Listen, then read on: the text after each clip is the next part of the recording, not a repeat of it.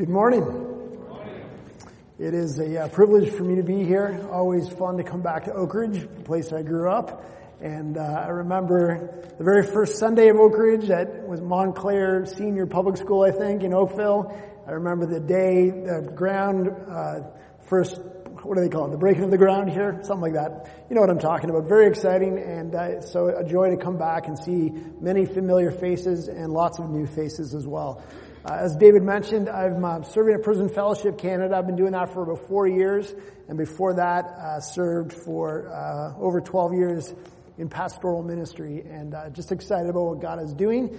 Uh, would love to share more a little bit later with you about Prison Fellowship if you have any questions, but we are doing our camping program right now where we send kids uh, to camps, uh, parents, uh, kids who have a parent who's incarcerated. We give them a weekend camp through the generosity of donors. And we send them to places like Camp Iniohe and um, Circle Square and Camp Iowa in Ontario and right across the country. And so an exciting season that we would value your prayers on right now in the ministry, and would love to chat with you further about that. I want to invite you to take your Bibles and turn with me to Acts chapter three. Um, Acts chapter three, and we're going to be looking at, uh, in the time I have, uh, most of the chapter this morning. I'm going to take you through this um, quickly, but hopefully in a way that uh, is clear for us and uh, gives us the ability to hear what God has to say. So let me begin with a word of prayer, and then we'll dive into this as we talk about the power of Jesus' name. Heavenly Father, I thank you for the joy of being here this morning with your people. Lord, I thank you for all that you're doing in this place and for the season ahead that is for, for Oak Ridge, and we praise you for all that has gone before us as well. And Lord, we thank you that you are a God who loves us, as we've sung and as we've just reflected on this morning. Lord, thank you that you are a God who speaks to us. And Lord, your word says that all scripture is breathed out by you. Every word from Genesis to the end of Revelation, God, is your word speaking to us. And it's here for us, God, to reveal your Son, Jesus, to us and to show us how to respond. And so I pray this morning as we look to your word that we would hear you speaking to us very specifically and clearly. I pray, God, that you would make yourself known and that your Holy Spirit would illuminate this for us and give us willing hearts to obey you. Lord, would you speak through me? May this be about you and you alone. I pray in Jesus' name. Amen. Well, we're talking this morning about the power of Jesus' name, and if you've ever been on an airplane, you know that there's a pretty cool moment right at takeoff, where the pilot uh, tells you to, to fasten your seatbelts, put up your tray tables, make sure your luggage is stowed, and he, and he taxis you out to the end of the runway, and then there's that moment, remember that moment where he engages the engine, and, and you kind of get pushed back in your seat, and the thing starts picking up speed, heading towards the end of the runway, and at the right moment, it lifts off into the sky. It's an amazing moment if you really think about what's happening there. And it's a moment that it really shows an awesome display of power. You know, one of the distinguishing marks of the early church was the power that was upon it through the Holy Spirit. Jesus Christ had, had gone and he'd been crucified for us. Three days later, he rose from the dead, the resurrection power of God, and then he gathers his disciples together in Acts chapter one, and he says, uh, I'm, I'm heading to heaven, and I'll be back, and you're, you're, you're to wait for uh, the time when the Spirit of God comes upon you with power. And when that happens, you are going to be my witnesses in Jerusalem, Judea, Samaria, and to the ends of the earth. And so Acts chapter two, as the disciples are together, the Spirit of God falls upon them. They speak in, in, in various languages and tongues, and, and the early church is born, and Peter preaches this phenomenal message, and thousands come to Jesus Christ. As we turn our attention to Acts chapter three now, we're going to see the power of the name of Jesus on display, and we're going to see what God is able to do through the powerful name of Jesus Christ. Now, here's the thing we're after this morning. We don't want to just understand the power of Jesus Christ. We want to experience it, right? I don't know about you, but in my life and in my family and in my marriage and in all the things God is calling me to do, I want to know the power of Jesus Christ. I want that to be my experience. And so the scriptures tell us in Ephesians one that the same resurrection power The same resurrection power that it, uh, that the Christ experience is now available to us through the Holy Spirit as we're people who are on mission. Think about that. We can experience the power of Jesus' name in our own lives. So let's look to Acts chapter three, and let's talk about what that looks like and how that can become a reality for us this morning. Acts chapter three, verses one through ten for now. It says this: Now Peter and John were going up to the temple for the time of prayer at three in the afternoon. A man who was lame from birth was being carried there. He was placed each day at the temple gate called Beautiful, so that he could beg from those entering the temple. When he saw Peter and John about to enter the temple, he asked for money, and Peter, along with John, looked straight at him and said, "Look at us." So he turned to them, expecting to get something from them. But Peter said, "I don't have silver or gold, but what I do have, I give you. In the name of Jesus Christ of Nazareth, get up and walk." Then, taking him by the right hand, he raised him up, and at once his feet and ankles became strong. So he jumped up and started to walk, and he entered the temple with them, walking, leaping, and praising God. And all the people saw him walking and praising God, and they recognized that he was the one who used to sit and beg at the beautiful gate of the temple. So they were filled with awe and astonishment at what had happened to him. Here we see the powerful name of Jesus Christ on display. And for that to be our own experience, I want to draw your attention to four things this morning. If, if you're going to take notes, or just feel free to listen along. But the first thing is this: to experience the power of Jesus Christ requires first that we recognize our desperate need for Him. That we recognize our desperate need for Him. The experience of God's power begins in a place of humility. Now look with me at the text. And notice verse one as we kind of set up the scene. We find Peter and John on their way uh, for the time of prayer, uh, going up to the temple for the time of prayer at three in the afternoon. Now, for, for the Jewish faith, there were three times of prayer set aside each day. There was the third hour after sunrise around nine a.m. There was the ninth hour around three p.m. And then there was sundown. And so here's Peter and John, uh, about three o'clock in the afternoon, the ninth hour, it might say in your Bibles, on their way to the temple for prayer. And notice who else that we encounter here in the story. Verse two says, a man who was lame from birth was being carried there as well. Now, we're not told anything about this man's condition other than he was lame. He was crippled. There was something going on with his legs or his ankles that were preventing him from walking. We learned later in Acts chapter four that he was over forty years old. So he's he was like my age. And you're like, wow, he's forty now? It's true. I, I'm now over forty years old, believe it or not. Four kids, and uh, God is good to me. All right? But here's this man, uh, he's been in this condition f- from his birth, and he doesn't have the access to modern medicine that we have, and, and so here he is being carried every single day to the temple, placed, it says, each day at the temple gate called Beautiful, so that he could what? So that he could beg. So that he could beg from those entering the temple. Have you ever encountered a beggar before? Maybe you were downtown Toronto or downtown Hamilton, and there was somebody sitting there. Maybe you were pulling off the Q E W, and, and there was somebody there at the side with a sign. You know, back in, in these days, beggars were very common. They would park themselves outside the homes of rich people, outside the main, on the, on the main roads. They would be here at the temple gates as a place where they could beg and ask for money. And in this case, this man, we're told, was placed outside the gate called Beautiful. Now, scholars don't know much about this gate. This is just a picture of a gate, a temple gate. But uh, the general consensus is that this guy is at the main eastern gate of the temple. This gate is about seventy-five feet high. It's made out of Corinthian bronze, huge double doors. It took twenty men to shut it uh, when it needed to be closed. The point is, is that this is a high-traffic part of the temple. And at three o'clock in the afternoon, when people are going for prayer, this is the Q E W at five o'clock in the afternoon. I'm on it every single day. It's rush hour. And this is a perfect chance for this man uh, to receive some kindness. Now, in the Jewish faith, acts of charity were an integral part of their faith. They, they were about the Torah, they were about worship, and they were about the giving of alms or helping out beggars like this as a way to demonstrate their dedication to God. Now, all that really to point you to the fact that here we have a man who is lame from birth for over four decades, who clearly understands what it's like to be desperate. He relies on people to carry him wherever he needs to go, and he relies on the generosity of others to meet his basic needs.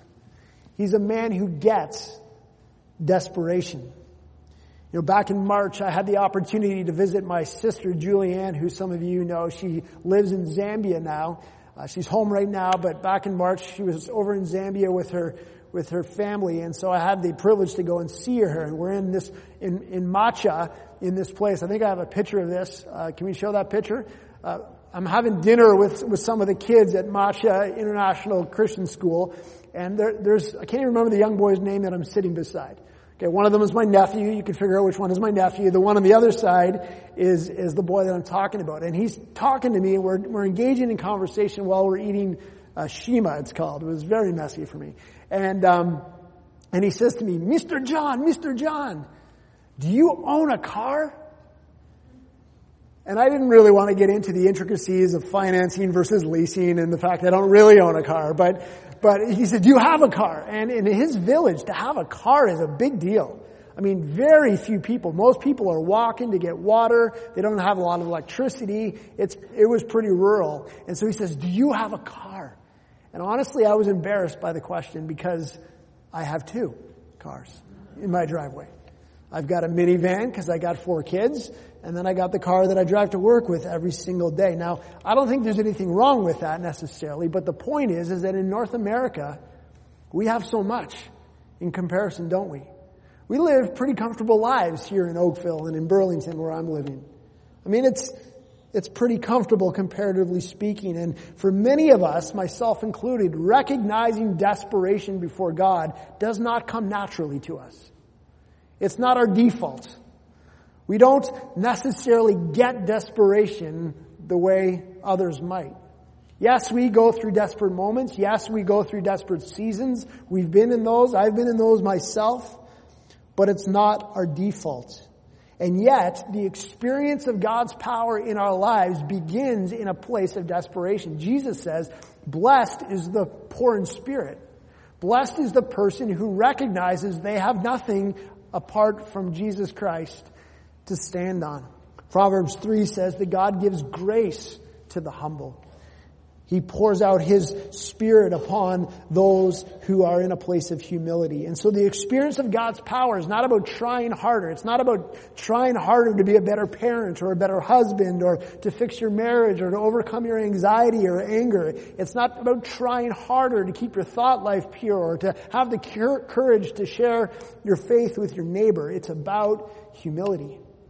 It's about humbling yourself before God, recognizing your need for Him, and throwing yourself before Him. That's when the power of God begins to flow.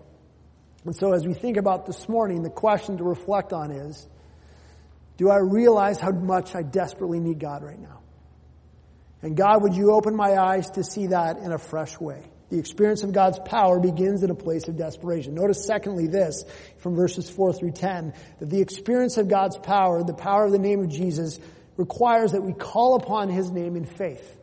That we call on His name in faith. Look at verse four with me as we get back into the story. So we've met the man, this this lame man who's begging for money. Verse four says that, uh, sorry, verse three, he saw Peter and John about to enter the temple, and he asked them for money. Peter looked straight at him and said, "Look at us."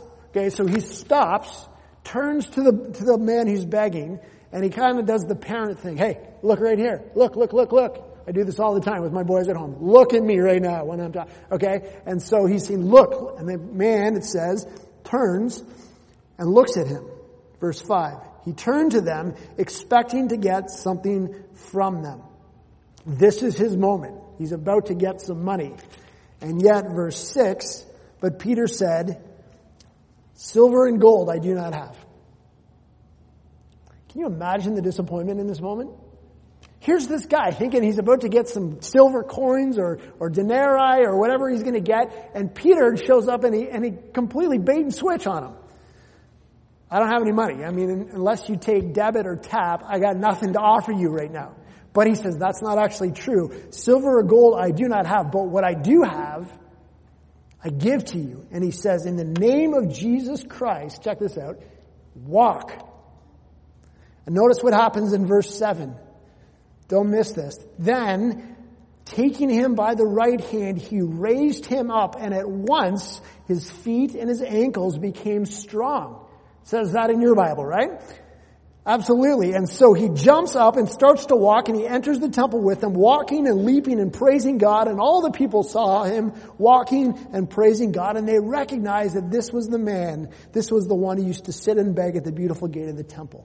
This incredible display of God's power. A man who could never walk stands to his feet. His legs and his ankles are working just fine, and he starts jumping around and leaping, and I'm not going to demonstrate for you, but you can imagine what that would have looked like. Think of a deer bouncing through the fields. This is what's going on, and it's an incredible display of God's power. Now, here's what I believe. I believe that God hasn't changed. Do you believe that? God is the same yesterday, today, and forever. We sang that this morning.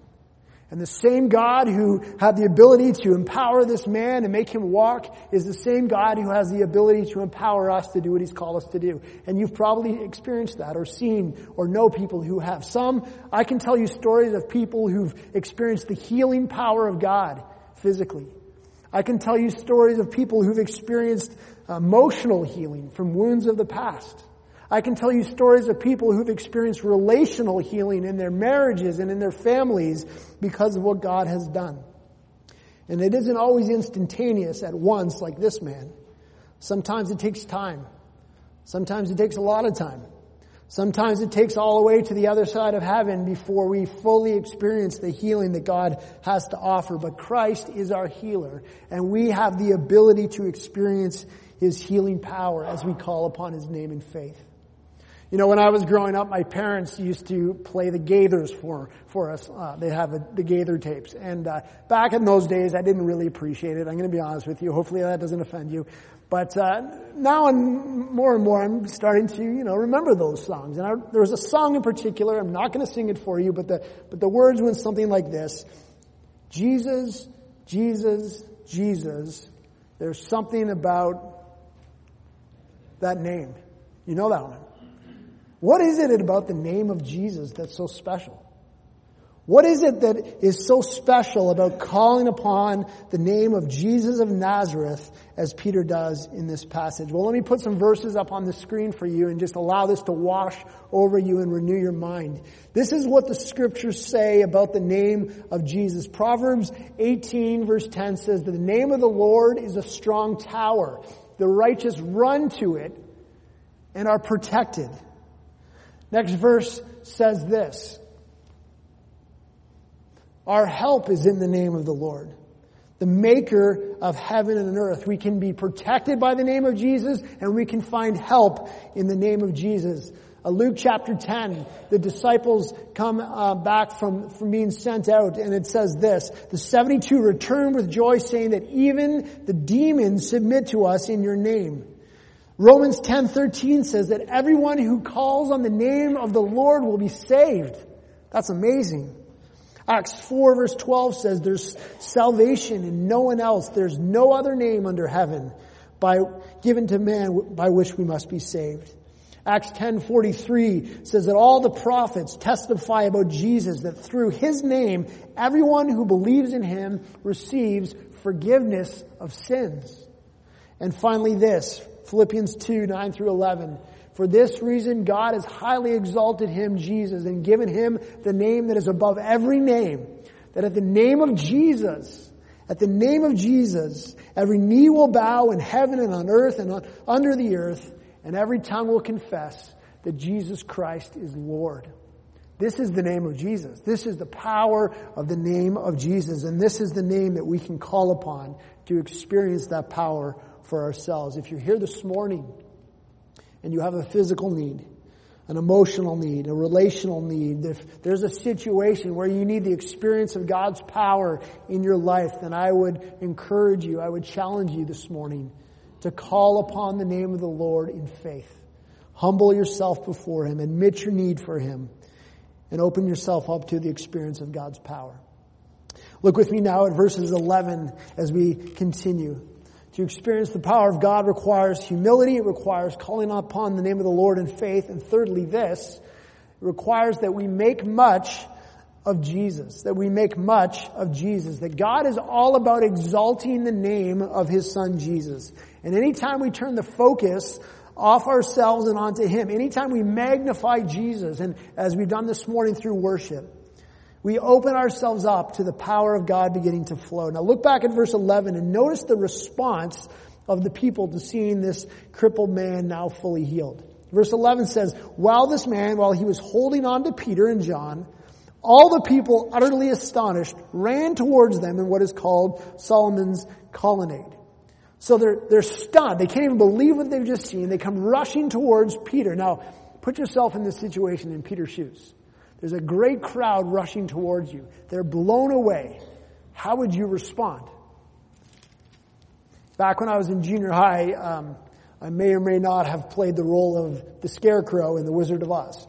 I did play the Scarecrow, I'll admit it. And I had to sing that song if I only had a brain. And, and uh, anyways, let's move on from that. But I remember back in that, in, in that play, there was the, the best job. The job that I actually wanted was the guy with the spotlight in the back. You know that job? And his only job, or her only job in that moment, is just to keep the light on the right person. And that's really what, what Peter is, is about to do. It's, it's, he has the opportunity to take the spotlight and turn on himself. This is his chance to write his book, to uh, start blogging about this, to sell the movie rights, to hit the late-night talk show, show scene in Jerusalem and tell a story about what, what God has just done here. But that's not what he does. Notice what he does in verse twelve. Do you see it? When Peter saw this, he addressed the people. Fellow Israelites, why are you amazed at this? Why do you stare at us as though we have made him walk by our own power or godliness? The God of Abraham, Isaac, and Jacob, the God of our ancestors, has glorified his servant Jesus. You see what he's doing here? He's taking the spotlight off of himself and he's putting it on to Jesus. And he's saying, hey, this wasn't me. I know it looks like it was me, but it wasn't actually me. It was Jesus through me who has done this. And you remember Jesus, right? You remember him. He was the guy that rode in on the donkey not too long ago and you were shouting Hosanna, but then the Friday you decided to kill him. Do you remember him? Remember that guy? And he goes on in verse thirteen. Notice what he says. He says, uh, Jesus, whom you handed over and denied before Pilate, though he had decided to release him. You denied the holy and righteous one and asked to have a murderer released to you. You killed the source of life, whom God raised from the dead. We are witnesses of this. He is refreshing their memory on who Jesus is. And he's throwing it down right now, isn't he?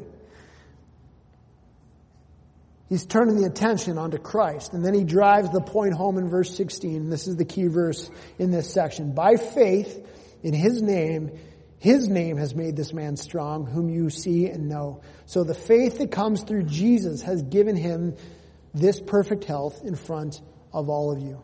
Peter's main goal in this moment is to put the focus all on Jesus. His main goal is to direct his focus upwards.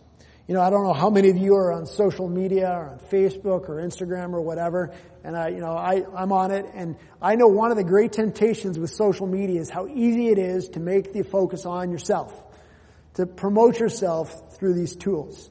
Look at me. Look at what I've done. Look at what my kids are doing. Look what I'm eating tonight for dinner. Look at all of these wonderful things, the places I get to go. And the problem with that is that it's about self. It's about self-glorification and self-promotion. The focus is not on Jesus. I believe this, that as individuals and families and churches in this community, if we want to see the power of God flow in, in new and fresh ways in our lives, one of the things we must ensure is that we keep the focus where it should be, and the focus needs to be on Jesus. In every ministry, in every area, in every part of our lives, God is a jealous God and is not interested in competing for glory. And if we make much of anything else other than him, we begin to hinder his work in our lives. God says this in Isaiah chapter sixty-six, verse two. He says, this is the one to whom I will look. The one to whom I will look is the one who is humble. The one who takes the focus off himself and puts it upon the Lord. To experience the power of God requires humility, that we call upon the Lord in faith, that we make much of him. And then finally this, from verses seventeen and on, that we must listen to and do everything he tells us to do. Look at me at verse seventeen here as I run through these remaining verses fairly quickly. Peter goes on, he says, "Now, brothers and sisters, I know that you acted in ignorance, just as your leaders also did. In this way, God fulfilled what he predicted through all the prophets, that his Messiah must suffer." So he's saying, hey, I know you didn't get the stuff about Jesus. You were ignorant to that. And God actually said that was going to happen. But now that you know, now that I've told you, here's what you need to do. Verse nineteen. "Therefore, repent and turn back, so that your sins may be washed, wiped out, that seasons of refreshment might come from the very presence of the Lord." He calls them to repentance. Repentance is a, seems like a complicated word, but it really is just a one hundred eighty degree turn. It starts with a change of mind that leads to a change of behavior. It's changing the direction of our lives. And Peter is calling them, and he's calling us, to turn away from the former things and to turn ourselves back to the Lord, where we can experience forgiveness and where we can experience refreshment. Notice in verse twenty that as we repent, as we turn to the Lord, that times or seasons of refreshment, refreshment may come from the presence of God. That word refreshment means to be relieved from an experience of burden. Remember last week when it was like four hundred degrees out and we were all sweating and dying? And, and and then you walked into your house, if you have air conditioning, or you got in your car, and it was just this, ah, ah, beautiful. Let's just think about that for a second. This is what he's talking about. This, the experience of the refreshment of God's presence upon us that comes through repentance. I want to ask you this morning if you've done that. Can you look to a time in your life when you encountered Jesus and you acknowledged your sin and you said, "I need you," and you turned from your sin to the Lord and experienced the refreshment that comes through the forgiveness of sins? To experience God's power requires that step. And notice then in these remaining verses that true repentance always leads to obedience. True repentance always leads to obedience. If you're a parent, you get this. It's easy, at least in my house, to get my kids to admit stuff. It's hard to get them to actually stop doing what they've admitted and start doing what they should be doing. And that's the same in my own life too, and for all of us as well. And Peter goes next in these remaining verses. He calls them not just to turn, but to fully listen and do everything that Christ had commanded them to do. He goes on in verse twenty-two. He says, "Moses said, 'The Lord your God will raise up for you a prophet like me from among your brothers and sisters. You must listen to everything he tells you. And everyone who does not listen to that prophet will be completely cut off from the people.'" So he's drawing their attention, these Jewish people, back to Moses, who they knew so well. He's quoting from Deuteronomy chapter eighteen, and he's saying, you remember how Moses told you that there was going to be a prophet raised up? Well, well, that prophet is Jesus. He's that guy. And he goes on in the remaining verses there to talk about the other prophets and guys like Samuel as well and Abraham, who all pointed to the same thing. Verse twenty-six, that God raised up his servant and sent him first to you to bless you by turning each of you from your evil ways. The key word in that whole section that I just want to draw your attention to is in verse twenty-two. In my Bible, it ends with, "You must listen to everything he tells you." We must listen. Listen and do everything that Jesus Christ has called us to do. Back in March, we had this like two or three days where the weather warmed up really quickly. And uh, I figured, hey, my honey-do list is massive. I, I might as well go outside. And I, so I screwed in the hose to our faucet outside, turned the water back on to that faucet, and I was ready to go to get some stuff done. And as I turned the water on, nothing happened. Like, what is going on? I can hear the water flowing, but it's not coming out the other end. And what had happened? Well, obviously, I had left the hose in the shed, and it had frozen, and there was chunks of ice. And so I had to literally take the, the hose and start beating it against the ground um, to free up the ice, and then all of a sudden the water began to flow. And it was just this great image for me of what happens when we disobey God. Sin is like that blockage that prevents the flow of God's presence and power in our lives. We hinder his work through unconfessed sin. But God says in, in First John one, verse nine, the great promise, if we confess our sins, if we admit our sins, if we agree with God about uh, what we are doing that is wrong, He is faithful and just to forgive us our sins and to cleanse us from all unrighteousness. If there's sin that we haven't dealt with, if there's habits and attitudes that we've not agreed with God about, they will hinder the power and presence of God in our lives. But we are called to be people of repentance who turn from these things and turn back to the Lord. And listen, it's not so much about being perfect all the time, because none of us are.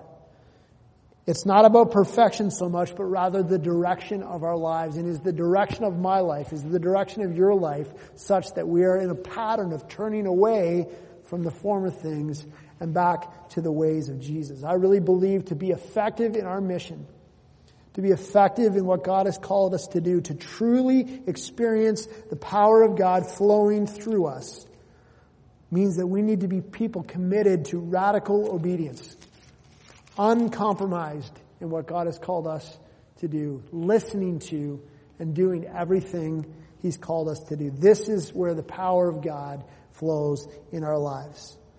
You know, Ephesians chapter one, Paul uh, prays this for the people. And you'll know this passage well. Ephesians one eighteen, he says this, I pray that your that the eyes of your heart may be enlightened, so that you may know what is the hope of His calling, what is the wealth of His glorious inheritance in the saints. Verse nineteen, what is the immeasurable greatness of His power towards us who believe, according to the mighty working of His strength. Jesus is the God of all power. There is power in His name. There is resurrection power in His name that is available to us through His Holy Spirit. And it begins as we humble ourselves before Him. It begins as we call upon the name of the Lord in faith. It begins when we make much of Christ and when we walk in obedience, listening to and doing everything He tells us to do. This is the people, this is the church that will experience God's power in greater ways. And so let me pray as we close. Heavenly Father, I thank You so much that You are the God of all power. Lord, time and time again, You have shown us through Your word the power of God. Lord, You made a way through the sea where there was no path. Lord, You have raised people from the dead. Lord, You have instantly healed people that were sick and lame. God, You have the power to do anything. And You have the power to do far more abundantly than anything we could ever ask or imagine. And so, God, this morning we ask today that You would help us to experience that power more and more. I pray for Oak Ridge, Lord. I pray for this new season